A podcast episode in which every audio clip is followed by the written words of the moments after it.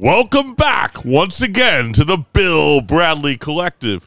We are sitting here on a sweltering Saturday afternoon um, in the Levy Native Board compound in beautiful New London, Connecticut, the Normandy of southeastern Connecticut. Yeah, it's about to be. A- as we yeah, are- post bombing. as we are awaiting Henri, Hurricane Henri, who will hopefully cut the humidity, but also bring us maybe not death and destruction. It it'll it, it is going to reignite the love of the QAnon crowd because Trump would have named it Hurricane Henry, and we will not stand for this French aggression. Henri. And if you're listening to this podcast, we're very happy you got through it. right, that's right. Collect- Congratulations on having power. Yeah, having power. Yes. exactly. Cheers to you. and uh, and um, yes, no, it's a hurricane named after a cheese eating cheese Surrender gut- monkey. Cheese eating surrender, surrender monkey. Yes, as as uh, groundskeeper Willie called the French in jest, but also correctly. So how you doing, Zach? Doing well, getting ready to batten down the hatches. Patting them down again. We'll show those hatches. That's a Bugs Bunny joke. Um, so, Zach, first of all, what will you be ranting about? I'll be ranting about uh, Elon Musk's newest snake oil, the Tesla bot. God. Well, thank God Elon Musk is getting some much needed attention.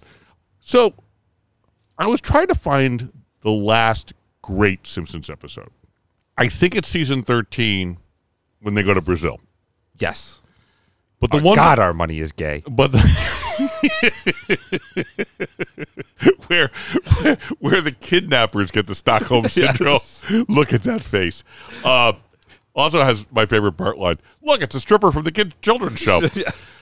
But I think penultimate to that is the Simpsons behind the laughter. The oh. last episode in season eleven. According to Simpsons Behind the Laughter, which former president has a comedy breakdancing act, which he breaks out at the Iowa State Fair? It's either Carter or Ford. I'm gonna go Jimmy Carter. It is Jimmy Carter Yeah, ding, ding, ding. because he rhymes Billy and silly Yes. as he does his little dance. I could have. They make fun of both of them so much. yeah, and, and it, it he comes out because the Simpsons are fighting on stage. Yeah, That's so- right. And then he does. He spins on his head. Yes, he, he spins on his head. It is a very odd moment in Simpsons history. A very good episode. Last episode, uh, season episode twenty two of season eleven. If you own Disney Plus, how you doing, Andrew? I'm doing okay. I don't have to work tomorrow, but at the same time, like the Connecticut coastline might be irreparably destroyed. So you gotta, yeah, yeah, you ta- hey, wins and losses, good and bad. It's all, it's all gravy at the end of the day. Well, you you might be able to get out golfing because it's possible you could hit a nine iron three hundred and seventy four yards. So It that'll is be good. 70, 75 mile an hour winds. So I could do it. I can reach that par four with a nine. yeah. So what will you be ranting about? Manny Pacquiao, who fights tonight. By the time you've listened to us, he's already fought. But his kind of a his career, his legacy, an obvious nod to his really troublesome public statements on uh, things that go against the virtues of the Bible in his mind. But uh, many, Manny Pacquiao. So, as you know, our main topic is the 1994 players' strike, which is the last so far of the eight labor stoppages between 1970 and 1994. There were only two players who were part all eight work stoppages. And ironically, both of them once won nine games with the Chicago White Sox. One of them did it in 1976, the other did it in 1991. And I will give you one more hint. One of them was famous for how hard he threw and how far George Brett hit one of those fastballs. And the other one was probably the softest pitcher in Major League Baseball over his time. Who are these two players? Nolan Ryan. No, that's no, wrong. he's going by Fuck. He, he, he retired in '93. Yeah, he's going by 94. That's right. Uh, Charlie Hough. Charlie Hough is one, yes. Wow. the Um, other one you should Can I get. get a, get a stab at it? I, I lost, but can I get a stab at? Uh, well, no, you didn't lose. I did lose. I, I, Uh, you, you, you, gets you- you took a, you, you took a practice swing. You took, a, you took a breakfast ball. Yeah, yeah. which I don't do. Which Zach will tell you, I don't. I don't do. I don't do that. Uh, Charlie Hough and uh, Hall of Famer. Pitcher. Pitcher. Right, you said nine games Yep. and he won. White Sox, Yankees, Pirates, and multiple other teams. later. Ninety-four to seventy. Jesus Christ. Not. Not a Negro. No. No, because the softest, the soft pitcher was Was, Hough. Harley Hough. Uh, and the other one, Goose Gossage. fuck. Goose, Goose Gossage was. Gossage pitched in '94. Yeah. Holy shit! He's never, he, he Jesus. will point out he has never retired because the season ended. No one invited him back I- to camp. He never announced his retirement. As far, he says, as far as I'm concerned, I'm still active. The Yankees signed him in '78, and he's probably 30 at that point in '78. and they have they have the Cy Young guy, Sparky Lyle, who's their closer. They still bring in Gossage, Yep. and he's still pitching in the fucking '90s. Oh yeah, no. He, he between the two of them, they pitched forty-seven years. um, and those are the two guys that last forty-seven last so long. Knuckleball pitchers and guys who throw super hard. Just arms that just don't. But uh, he he had one year where he was a starting pitcher because they they used to do that. They would take a reliever and make him a starting pitcher because they were good. And it was he went nine and seventeen that year. Um, Oh, yeah, Go- Gossage is alive, Right. and Charlie Hough. I have no fucking idea. Uh, alive? They're both alive. All right. They're both alive. So once again, our edible arrangement money. Oh, my has- bill is yeah. So let's yeah. So I'm doing down. I'm doing really well, and uh, I will What are you be- talking about today? I will be talking about the excitement of adding a new horseman to the apocalypse among Republican governors, one Doug Ducey. and uh, Doug Ducey. Doug Ducey, as you know, t- that sounds like an SEC head coach name as well, which makes sense Well- that he shares company with one. Rob Ducey was a um, was an outfielder for the Toronto Blue Jays, a fourth outfielder for a long time Man, you are a bastion of. of pointless knowledge. yeah. No, it's not point. It's never pointless. But like uh, Ed referenced, we're going to talk about after the break the 1994 and 95 MLB Players Strike here on the Bill Bradley Collective.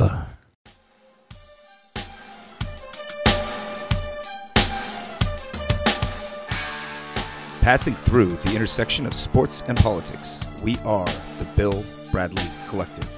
Here are your hosts, Andrew, Ed, and Zach.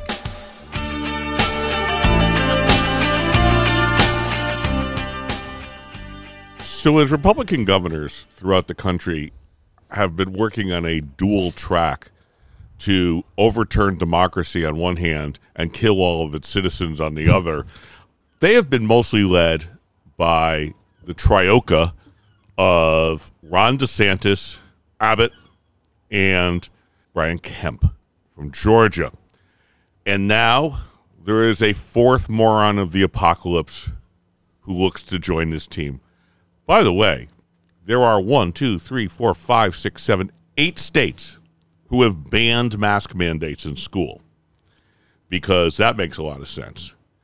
But Doug Ducey has gone a step farther from the great state of Arizona, a state which is purple trending blue. Like it, it'll probably go back to red when they don't let anybody vote anymore. But but right now it's it's uh, purple trending blue. Ducey set up a $163 million school grant program. But it will only go to schools that have not instituted a mask mandate. So, because there was a law that was passed that said you cannot have mask mandates, and a lot of school districts who are used to acting independently said, screw you, we're doing it anyway. We see this throughout the country. But Ducey is using the $163 million that he's talking about from the COVID money for schools. And he said parents are in the driver's seat, and it's their right to make decisions that best fits the needs of their children. Well, what if it doesn't fit the needs of other people's children? Like, they're not homeschooled, they're in a public school. The House Minority Leader, Reginald Bolding, who is a Democrat, Great name. Yes. Said it's sickening irony, irony that he's doing this by dangling millions of federally provided funds for COVID 19 relief and forcing school districts to choose between the health and safety of kids, educators, or millions in additional funding that Republicans have withheld for years. Ducey has managed to see Abbott and uh, DeSantis and raise them in stupidity and pure evil we are living in two radically different countries depending on who's running the show. You know, one is like my first thought about this is conservatives really love local control until local control exerts its power, and then they really hate local control um, because they can't control it. And the other thing is just cynically, this is nothing more than just a political calculation. You know, he came out, he's going to be up for reelection soon. He came out against Trump, you know, winning the election. He said, no, Biden won it. He came out against the election audit. So he's trying to get back these like rabid right wingers who have now kind of formed like the QAnon movement, which was very large in Arizona. Actually, they had multiple rallies and conferences there, have kind of morphed into this anti vaxxing group and anti mask group, and they've kind of like spread their tentacles out. And now he's just trying to get their support again after basically turning them down. It's just cynical politics, and the fact that he's coming to it so late, I think, backs that up. The fact that he's going to be, and, and also just using COVID funds to do this is, you, you know, what are you doing? I, I wasn't sure that it was possible to up the ante on DeSantis, seeing what's going on in Florida. You've got South Florida districts, Broward County, Dade County. They've all gone against his non. They've they're all they're enforcing masks. You see it in Tampa, where three days into school, you've got thousands of kids in quarantine. You've got hundreds of teachers in quarantine, and DeSantis is still fighting this fight for no masks. But just when you think it can't get worse, Ed introduces me to one Doug Ducey, and um, listen, this is this this is going to become just it's it's it's it's our new normal for now. I don't what what is where is this going? When does it end? And it's all for? And it's all for what? Like you said, it's it's political calculation, manipulation. Yeah, DeSantis is doing it to run for president in 2022. Abbott's doing it because he's an idiot. At the expense of fucking children. yeah, Kemp's doing it because he wants to win again. Like they'll just kill children. And, and and Kemp, at least when push comes to shove, often backs off a little bit. He's terrible. Like, don't get me wrong, he's terrible. Oh, he, he's 80% evil, 20% coward. Right. And thank God for the 20% coward because also he, he lives probably in the state where it is, if it weren't for voter suppression, he would they would all get just washed away because there are many more Democrats in Georgia than there are Republicans or Democrat leading people if they get to vote. So we are a mayor as we record, a mayor you know, s- hours away from the next chapter, the next uh, moment in Manny Pacquiao's long and storied boxing career. Tonight, he will face one Yordenis uh, Ugas for his fraudulent WBA welterweight title. Ugas is a good fighter. The title is fraudulent. He wasn't the original opponent. One Errol Spence uh, was, and this Spence Pacquiao fight was one that I think we were all pretty excited for. Not happening. Will probably happen down the road it's it's funny. I feel like in the year and a half plus that we've done this, that Manny Pacquiao hasn't come up more because Manny Pacquiao is kind of the he is at the center of sports and politics. The guy was a representative in his native Philippines. Now he's a, a sitting senator while still maintaining a boxing career that thinking about doing a little research on it this week. Manny Pacquiao is not like the best fighter I've ever seen and perhaps like I'm, I've always kind of been anti Pacquiao since his he's got very public anti-gay, anti he he made he made reprehensible comments about same-sex marriage and compared homosexuality to like uh, homosexuals to animals, just really just fucking vile vile shit. Anybody and he apologizes, but he says, "But that's just who I am religiously. That's what I believe in. The Bible, yada yada yada." Eh. But strip that away, take that away, and we're all fight fans here. Manny Pacquiao's career record and what he's the fact that he's headlining a what with Spence would be a huge, I think, a huge pay per view event. Um, with Ugas, a lesser opponent, it's diminished, but it's Manny Pacquiao is still the A side. I was saying Manny Pacquiao is not the best fighter I've ever seen. He's probably had the best career of any fighter in my lifetime. I went through his record. I counted, I believe, 10. Spence would have been 10 Hall of Famers, legitimate Hall of Famers that he fought. Most of them multiple times. And he got the better of virtually all of them, uh, minus Floyd.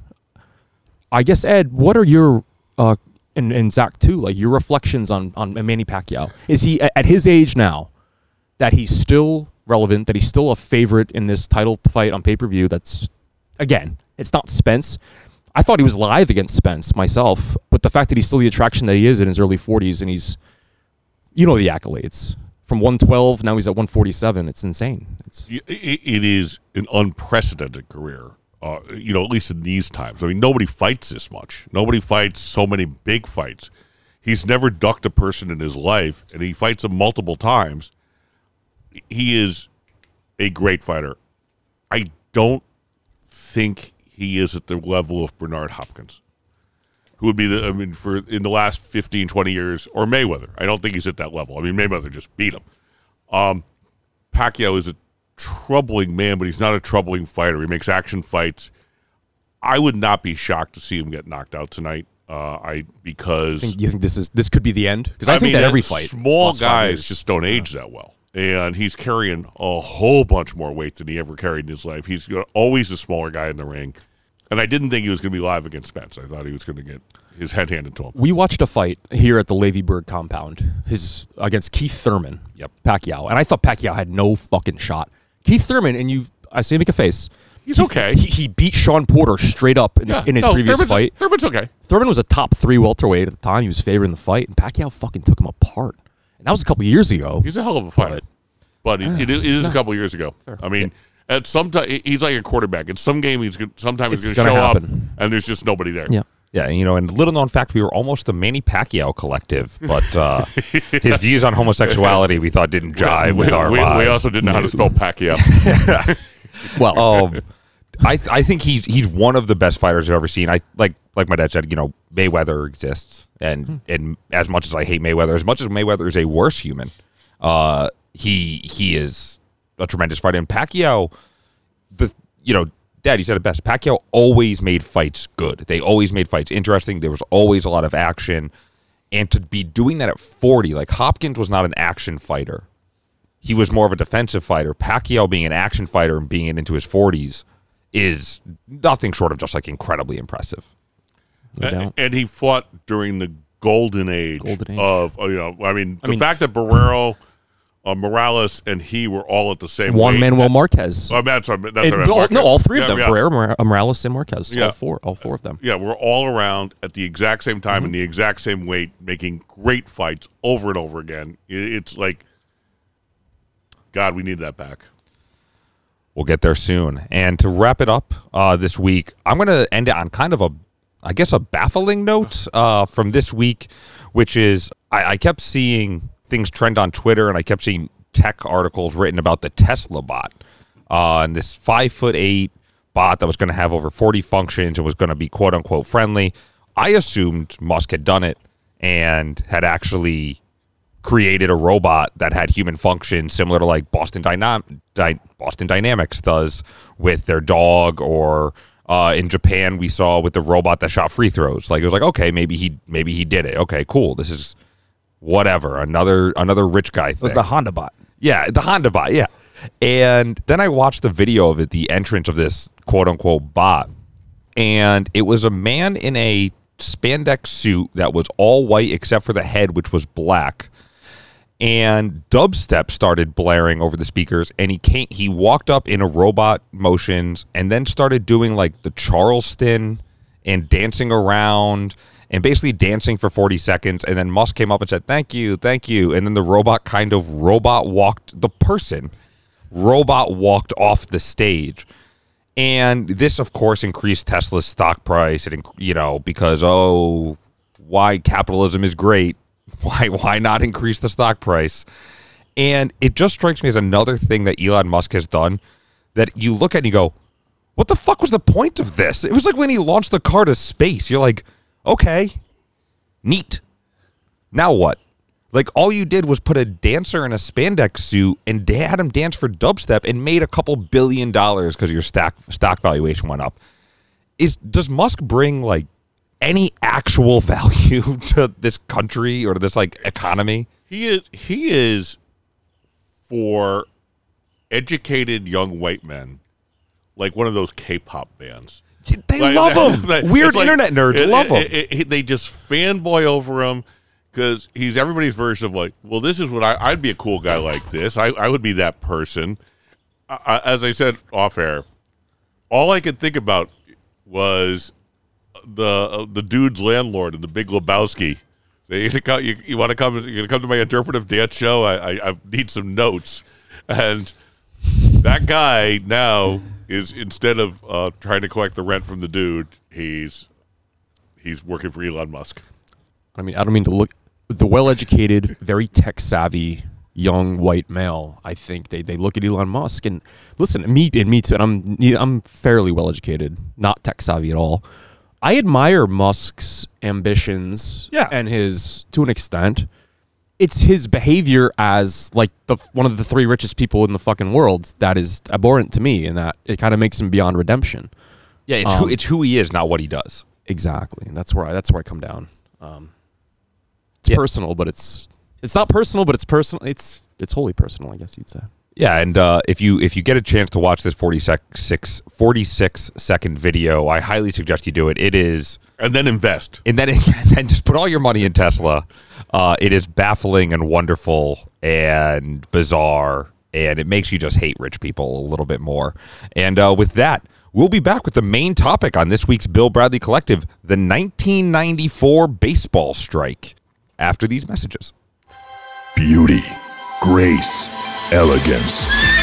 There's no question that the horse is God's finest creation, unmatched in style, capability, and strength. Now, that strength and beauty can be yours with horse milk. Packed with vitamin H, horse milk not only promotes strong bones, but also improves hair growth, bedroom performance, vertical and horizontal leap distance, muscle tone, and breath smell. Buy your Ziploc bag of horse milk today. Say nay to bovine bile and hay to horse milk.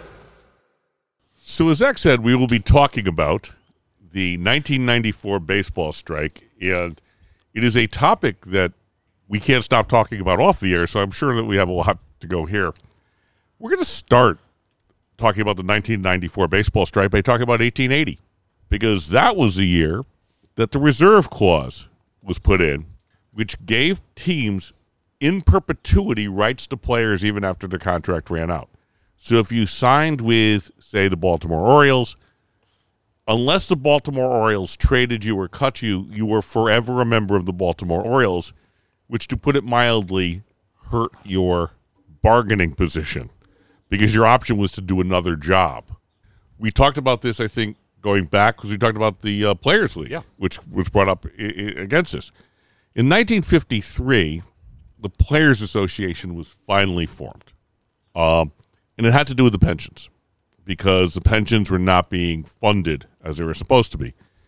Bob Feller was the first president. John Lewis was the first executive director kind of person. Uh, Lewis was terrible. Uh, he was actually represented the Giants owners on the side, which was might have been a conflict of interest. He was replaced by Robert Cannon, who openly was petition, uh, petitioning to get the commissioner's job. So that's not great. Players get into a um, the players were not really into a strong union because unions had a reputation, you know, that still exists today for being corrupt and non-professional. Mob, you know, the mobs were involved, both the mafia and also the unwashed mobs. But in 1966, the pension became a huge issue again at the time when the commissioner, uh, the head of the Players Association, was up. Judge Cannon tried again to get it. And Marvin Miller, who was a worker in the Steel Workers Union, he, he was a, uh, uh, you know, uh, a business agent for the Steel Workers Union, also applied. Cannon was voted into the position by the players. He then asked for more money. The players balked at paying him more money, and the owner said, Don't worry about it, we'll pay the difference. Which gives you an idea of what Cannon was going to be like. Every, everyone knows the best labor representative is being paid by management. So he went to, he went to, um, they ended up with Miller. Uh, Leading up to the strike, he did the following things. He renegotiated the pensions in 1996 and organized the players around his the owner's bad behavior. In 68, he renegotiated a new CBA that raised the minimum salary 42% and increased grievance rights. He then supported Curt, the Curt Flood case, which challenged the reserve clause. In 1972, they did a 12 day strike, the first strike in the history of organized uh, sports, and over the failure to make pension payments in an effort to get salary arbitration. Catfish Hunter, a great pitcher for the Athletics, sued with on behalf with the uh, Major League Baseball Players Association because Charles Old Finley, who we should do a show on sometime, Oh yeah. uh, failed to make contractually ob- annuity payments. The arbitrator, who ca- was only existed because Marvin Miller managed to get that position in there, ruled that the violation of the um, contract freed Hunter from the contract. So he became the first free agent. He got paid $3.5 million for five years from the Yankees, at the time, an inconceivable amount of money. And suddenly the players saw, oh shit, if we don't have this reserve clause, we're going to make a lot of money. Catfish earned that shit because Billy Martin abused the hell out of his arm. Yes. Seriously. Oh, absolutely. As he did 500 Everybody pitchers. else. Yeah. He then worked, uh, Miller then worked with uh, Andy Messersmith and Dave McNally, and they got the Seitz decision, which basically said that the reserve clause not was a violation of law, but was a violation of contract, and therefore could not exist. 1981, the owners try to claw back CBA provisions. He takes them out on strike again. They fail. If you want to know about Marvin Miller, when he took over, the average salary was $19,000 for a Major League Baseball player. And when he retired, it was $326,000. He did his job. So that's good. What unique situations lead us into 94? So Ed brings the chronology Miller up to 81. Let's go to 83. In 1983, the TV rights are up for sale, and ABC and NBC, two of the uh, three broadcast giants, um, basically renew. They sign collectively a six-year, I'm I'm sorry, a seven-year, 1.2 billion dollar deal, where they're going to alternate World Series, alternate. They're going to share the product televised. And in the 21st century, like like in the present now, the rise of player salaries across sports, the rise of like franchise valuations to me, and I think it's subjectively just true is is the amount of money that these leagues command in for their broadcast rights. Same goes in the 80s too. What happens when that contract expires in 1989 is that CBS, the other of the three giants, they take on they take on 4 years, 1.6 billion to be the sole broadcast partner of Major League Baseball. Okay. In 1990, CBS Sports had a and again, this is cable's a thing, but it's not it's not what it is today, obviously. And they have a, a schedule for that calendar year that includes the Super Bowl, a Winter Olympics. They have the Daytona 500. They have the entirety of the NCAA tournament and Final Four. They have the Masters and a full slate of PGA Tour events. They have Major League Baseball. They have the U.S. Open tennis. They have again, and they have also back in Super Bowl January in the fall. They have the NFC uh, NFL rights, which at the time are far the, the most valuable NFL property were the NFC rights, and CBS had them. It is a resume of TV rights that would make ESPN in 2021 blush and put their tail between their legs and run away. What happens over? And I, did I mention they had the NBA finals as well? And maybe also I did. Okay. Which they showed at like They- midnight. Th- Not not ni- not in 1990 they did. Oh, no, no, no, And that was the last yeah. and that was the last year they had it. But it's bloated. And what happens is, for years, forever, in a day, and in the previous contract, NBC and ABC, you had games of the week, week in, week out. For a lot of years, it was prime time. ABC's Monday Night Baseball, game of the week, baseball weekend review. These were these were a big deal. This is what kept baseball thriving. Football had overtaken it, but baseball was still very relevant. Once CBS gets the deal in 1990, the problem is, and they pay all this money, there's no fucking baseball. They've got both league championship series, they got the All Star game, they got the World Series, but they're not. There's no game of the week. There are. It's a haphazard schedule over the four years of just arbitrary weekend afternoon telecasts with very little promotion behind it. And what it does is, and it's it's a combination of not showing virtually any regular season baseball, but also a run of bad luck. 1990 World Series is A's Reds. The Reds sweep the A's, and it's a big upset. You know what's bad for like an NBA Finals or World Series ratings wise? Sweeps. And that was their first year of this exorbitant contract. the last the, the bookend, the last two years, the Toronto Blue Jays win the World Series. And again, compelling stuff on the field, not compelling to viewers, especially when you're not showing their product. And this is before MLB TV and MLB Extra Innings, where you could just like subscribe and watch out of market baseball all the time. Fans, if you wanted a national feel for the game, like you needed games on national TV, and CBS did not provide that. And CBS loses. They lose uh, about a half billion dollars off of this. Their contract expires at the end of 93. And this is a part of why the owners sort of cry foul. CBS, over these four disastrous four years, diminish baseball's TV value so much that there's really no bidder in 94 to take over the rights. What they do is MLB produces the games themselves, the baseball network, where they're going to offer, and it's NBC and ABC that get back in, but they're basically buying buying postseason games, buying the All Star game, buying certain relevant regular season games at their at their price. They're dictating the value. MLB took an enormous hit, at least in the public sphere. The, you know, over those four years, public interest diminished. You know what didn't diminish? Ownership, profits, and revenues did not because they got that fat deal from CBS. CBS lost money.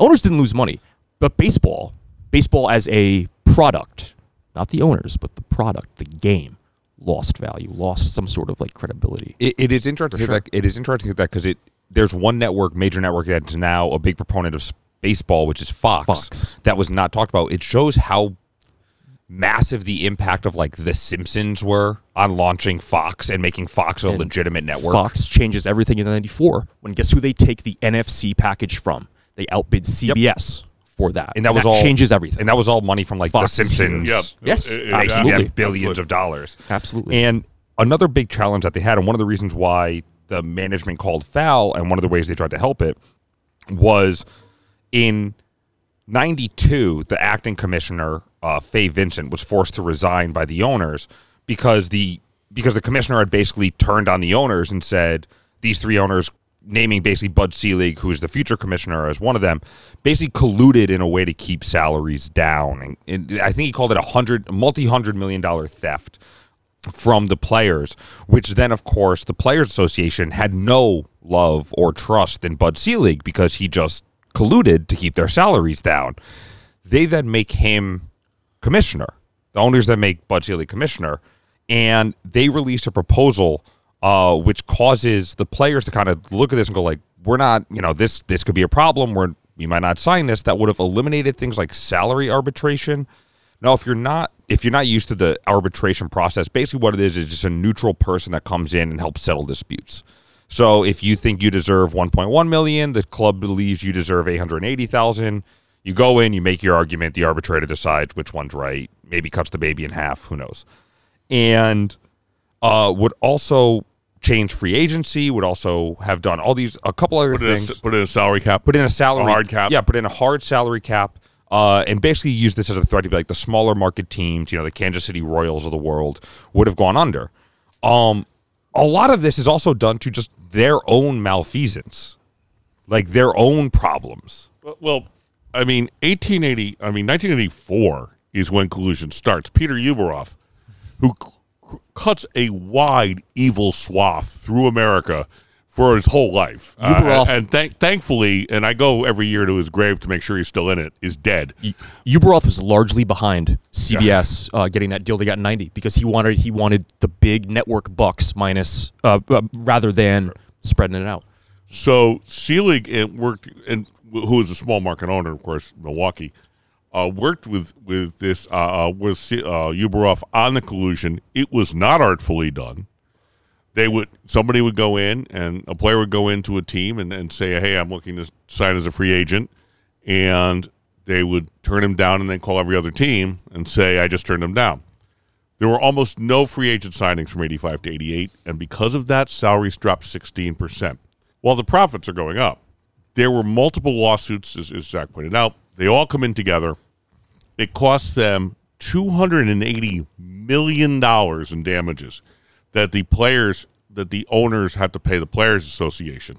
And this figures in to the 1984 strike because a lot of that money went into the strike fund. And also, every player who had been a free agent was now a free agent again. Mm-hmm. They were under a current contract, but they could violate that contract because, of course, the contract was signed under duress. So that year, like I, I remember it just being kind of crazy. Everybody, basically, everybody was a free agent. It was like a fantasy draft where you just draft new guys every year. But as Zach said, complete breakdown in faith. Giamatti's there. He's liked by both sides. He dies. It- Fay Vincent's there. Fay Vincent used the commissioner's powers to prevent a lockout, and that's one of the main reasons he got voted out. And, and one of the things, you know, Dad, you and I know well from working in the labor movement. Andrew, you know well just from being a manager and like working with even a non-union environment is you, your employees have to trust you. You have to trust your employees. You have to have some so, something that binds you together in this relationship, or else it completely falls apart. Implodes. Yep. Yeah, I mean, um, I, I heard uh, uh, Mike Weiner, who used to be the former head of the uh, Major League Baseball Players Association, told his successor, "Your goal is not labor peace; it is get a fair and equitable contract." And when you work in labor, that's a lot of it. But you also can't burn labor peace because ultimately, you have to like, it's a symbiotic relationship. It's like I used to tell people, it's like having a Siamese twin and shooting it. Okay, best case scenario, you drag a dead body around. Worst case scenario, you die too. You can't kill your Siamese twin. And the owners, through just sheer ineffectiveness, ineptitude, managed to both kill the Siamese twin, except the Siamese twin didn't die, it devoured the owners. I mean, they were just winning everything. Yeah, the players' response to this was not out of line. And they, they basically, uh, Donald Fehr, who's the executive director, basically says like, if they want serious negotiations to start, we're ready to we're ready to talk. But without serious negotiations, like we're gonna have a problem. And that- they set up, they basically set a strike date for August 12th. August twelfth. At the beginning of the year. Yeah, Like, they- it wasn't like we didn't know this, this day was coming. Yeah, they gave him all the spring training. They gave him all the summer to do it, and they let him know like this isn't going to happen. And then August twelfth comes, no collective bargaining agreement. They walk. there's a very good oral history of this strike on ESPN, and it makes you hate Bud Selig so goddamn much. Because he said, I felt nauseous, I felt sick, I let people down, I felt like we were letting the fans down. That's bullshit. They never they never tried to negotiate a contract in good faith. They had demands. They felt the players were gonna have to suck it up and take them. They did not have what we call an evergreen clause in the contract, which says that the contract exists under its current form until a new contract signed. That's the way state, basically public sector uh, contracts are. That when the contract ends, if there's no new contract, you just work under the old contract. They didn't have that, so the players didn't have to be like the owners didn't have to lock them out.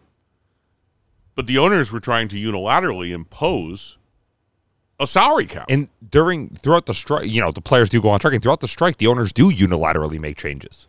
They make changes to free agency. They say everyone's a free agent. They make changes to uh, salary arbitration. They just unilaterally do this thing. Now they had to go back and undo all of these things because of the response. But they like that just shows who you know. The players' association here takes a lot of blame from fans, which we'll get into. But the owners kind of owned this strike. Oh, it's a, it's look. You and I are always going to side with labor, except in extreme circumstances. But there's no doubt the owners kept losing in court, and then tried to force the players to accept what they couldn't get legally, and they had there, there, weren't enough people in that room that had the brains of, a- of a cheetah to figure this out. And also, because uniquely among sports at that time, there was no revenue sharing at any level between the big market teams and the small market teams. Yeah, that was one of the things the players proposed. It Was a twenty it was a two percent tax on the sixteen highest teams to help basically cover it up, or it helped cover up the shortfalls for the small market teams. And the owners just said like, no, we're not doing that. You, you mentioned uh, before, uh, like the Royals as a small market team, and by the mid '90s, they're kind of in disarray. But they're eight years removed from being in a World Series. I mean, they're 1994 has this weird. There's a lot of there's there's a there's a really large concentration of like historically great players in their primes that have essentially almost near career years in 1994 across baseball, whether it's Gwynn or Griffey, Griffey, or Bonds, Gw- all Gwynn- over the place. Gwynn hits three is hitting All three over the place. is hitting 394. The idea of him hitting 400 was not out of the question. It was Tony fucking Gwynn. Bagwell is 368, 39, and 116 on August 10th. Perhaps the peak year in a Hall of Fame career was that 94 Oh, it absolutely, it absolutely is. He never hit within 45 points of that average, which I don't know how many Hall of Famers had a average 45 points higher than they did in any other year, one year. It's not a lot. That's a, that's a huge Um, deviation. Yeah. Matt Williams is on the Babe Ruth watch. Um, it was a very exciting year in baseball. Randy Johnson already had 268 strikeouts. He was going to get to over 300 again. through August 12th. Like, think about that. We're past August 12th now, and there's still a ton of baseball to be played. Imagine a pitcher now having 268 strikeouts. Yeah. He'd throw 400. And back then, he would have thrown, he probably would have thrown 400 and shattered, what was the record? What's the record? 394 or something? Ryan- Si- Ryan Si- has it. Is it Ryan? Yeah. I think it's 384. 384? Well, we, we I mean- will, we, we'll check it and put it on Facebook in the Yeah. notes. it is remarkable also what this does to the fans. Um, it absolutely devastates baseball. You know, they eventually come to it. Uh, judge, future Supreme Court Justice Sonia Sotomayor is the judge that ends the strike, uh, which was a fantastic bit of information to learn. Yes. Um, she basically ends the strike, ruling against the owners, kind of in, in favor of the players. Um, Bec- because President Clinton essentially orders action Yeah, to but- be to be taken. But- Make a deal. Let's go. And shockingly for a Clinton administration, it didn't really work that well. But Sotomayor says you cannot, you have players under contract to perform the duties that you can't, you can't hire other people to perform those duties because you have people under contract performing those duties. So she puts an injunction and that injunction gets upheld. And now the owners can't have a scab team and they don't know to, they're done. Like they're done because ultimately the players had three hundred million dollars in their strike fund. The players were not going to feel the pinch that year, and they were not going to feel it the next year.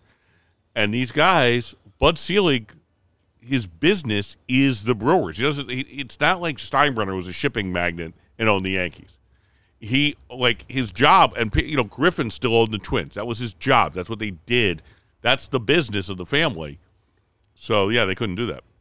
it, it was pretty remarkable to see like you know the fans react to this by there's a 20% drop in attendance in the next season when the players come back uh and it's an abbreviated season. They- it's, they it's don't- 144 yeah, games not they- they- 162 The strike continues until like late April, early May Yeah. '95. and like everyone's getting booed donald fehr is getting booed at yankees games owners are getting booed Selig's getting booed the the fans have kind of put this on like a pox on both their houses kind of thing and I think today we still see the effects of the 94 strike in the sense of like fans have not necessarily baseball's still in a bit of trouble. Go ahead. Selig, and it's like a house of cards where it has every reason to just implode. But through Selig's sort of continued negligence, we run into Sammy Sosa and Mark McGwire in 1998. 95, 96, 97. Let's call them recession years. And then 98, steroids kind of accelerate short term growth that there's no long term gain from that, is what I'm saying. I, I'm not sure. Baseball, expl- 98, baseball was huge. Yeah. But Oh, it yeah. sh- but it was a short term thing. And once and once you get to Balco and the Mitchell Report and all these other things, it, it's it's more e- evidence that Selig's commissionership is one of the arguably the worst of any. Oh, he I, I think Selig. I think Selig is like Goodell's a worse person. I think Selig's a worse commissioner. I think Uh, I think baseball's easier to kill than football. Um, Selig did his damnedest to kill it. He did his But, he did his hardest. but, yeah. but It's what number- he did do is he found new revenue streams for owners that the players got locked out from. And uh, one of the things that, like, they don't, a lot of the, the streaming stuff, a lot of the digital stuff, they don't have access to that money. They do have like minimums in terms of, of total revenues was and salary structure. Like there's a there's a there is a connection there as there is in the other leagues, baseball now is there's no salary cap in baseball, but the luxury tax is such It's that it kind of serves as that. It, it really do- uh, minus the Dodgers, the Yankees, and the Red Sox. They they make moves very conscious of that tax. They want to stay under that tax threshold. Yeah, the, Ye- the Yankee- Cubs broke the. I mean, Tom Ricketts. He, they just the Cubs just fire sale had a fire sale and Oh, oh yeah, Yan- Yankees, Red Sox, Dodgers. They'll just pay the luxury tax. but the only team the Dodgers are really the only team above it because the Yankees the Yankees won't the Red Sox won't they, they in the last couple of years they Yeah, They I, I mean, you know, I mean, so Selig did get some of what he wanted. He did it at the expense of growing the sport. Baseball, which in 1994 was clearly the second most popular sport in America, yes is now arguably fourth or fifth. it's It- it's still it- third the- the- isn't it? No, not What's not- above it? College football? Are we are we are we, are we, football. are we including college in that? College football's above it. It is. Um, I, I would argue you might say the PGA is above it or MME's above it. Like there's a lot of places. Yeah. And the reality is, I mean, Mike Trout, who's the best baseball player of his time, could walk down the streets of New London and literally no one would know who the hell he was. That's a that's a problem with Major League Baseball. Right. And That's part all- of yeah. that, Th- th- That's not a Mike Trout problem. That's a Major League Baseball. But part of that For sure. because the fight between the owners and the players is so ingrained in their psyche that Major League Baseball, because it's run by the owners, never really promotes its stars. Not the way the NBA does. Yeah, this, the- this this kind of feels like at the end of uh, "Thank You for Smoking" when J.K. Simmons uh, is sitting there, and he's like, "So what? What did we learn? Did, did we learn anything?" you know, it's like it- this strike happened in baseball. Just kind of is dying on the vine. They, you know, baseball is the palm trees down at the city dock. You know, they're just slowly dying.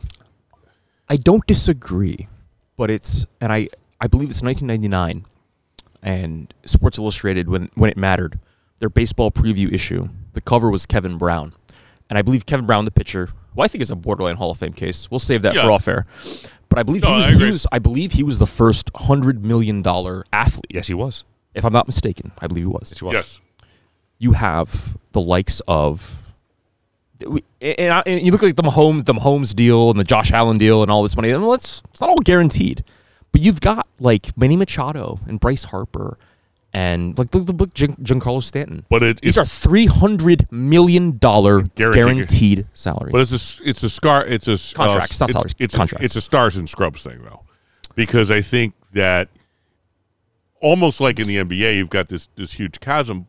But is I, it that, is it that is it that huge where like a mid level player in the NBA now is like three for thirty, you know, yeah, that's true. four for forty. Uh, you know, But just- but I I would say that one of the things that this distrust it's built started with the collusion. Well, it started before the collusion, but clearly the collusion, Collusion. was a huge. issue. I mean, they broke the law, It was the straw that broke the back. right? And then the 1994 strike, where the the bringing in Bud Selig was the ultimate fuck you to the players.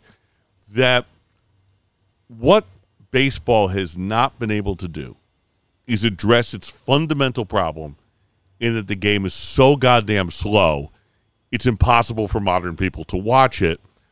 And they can't address every other league changes their rules all the time. The NHL had a problem with scoring, and they took out the red the red line uh, icing. The two line pass. Right. They took out the two line pass because you wanted to have it more up and down. In football, they change the rules constantly. In basketball, they change the hand checking rules and all the rest. Baseball can't address any issue ever because the very structure is dysfunctional. And the 1994 strike, I think, really highlights that. And we haven't gotten past that problem. The next generation of baseball fans, and I guess I assume you'll find them if you watch the Little League World Series, which is going to happen for the next two weeks. I don't watch that. I know we have friends of ours that are into it. I don't like twelve year old kids being on TV, not getting, yeah, whatever. But those kids want those kids live on fucking like TikTok, and they and they and they're into bat flips and like you know what, celebrating themselves and like cool shit. And baseball still, Fernando Tatis still like gets flack from the old the old heads that like oh this is bad for the game you got to adapt. Baseball has not adapted to just the like the country, the world. Um, and until they do, just culturally and socially, they, yeah, they need to rethink themselves and, and make guys like Tatis and Shohei Ohtani like those are your build the game around the individual, build the game around the labor. And I, I would, I, I think maybe we're just one Marvin Miller away from that. One of the great, maybe the greatest labor leader. Who runs the Tony Clark runs the union? Uh, Uh, But God, yes. Yeah, it is, But he's yeah, like in his yeah. fifties. My, he's out of touch. He's at, not in the game. He's out of touch. I don't know. right. No, but with that, uh, we I enjoyed this one. This was uh, the 1994 baseball strike. Still kind of feels. I mean, I remember it super well. You guys were young, but I mean, I was. It, it was great to I remember explaining to you why there was no baseball on. it was great to read that Sonia Sotomayor was involved. yeah. I thought that was the best part. Every every major thing that happens on this show, either RBG or Sonia Sotomayor weighs in on it, and I'm always happier when it's on Sonia Sotomayor. And with that, shout out to Sonia Sotomayor, a big baseball fan, by the way. We say goodbye, and we'll see you next week on the Bill Bradley Collective.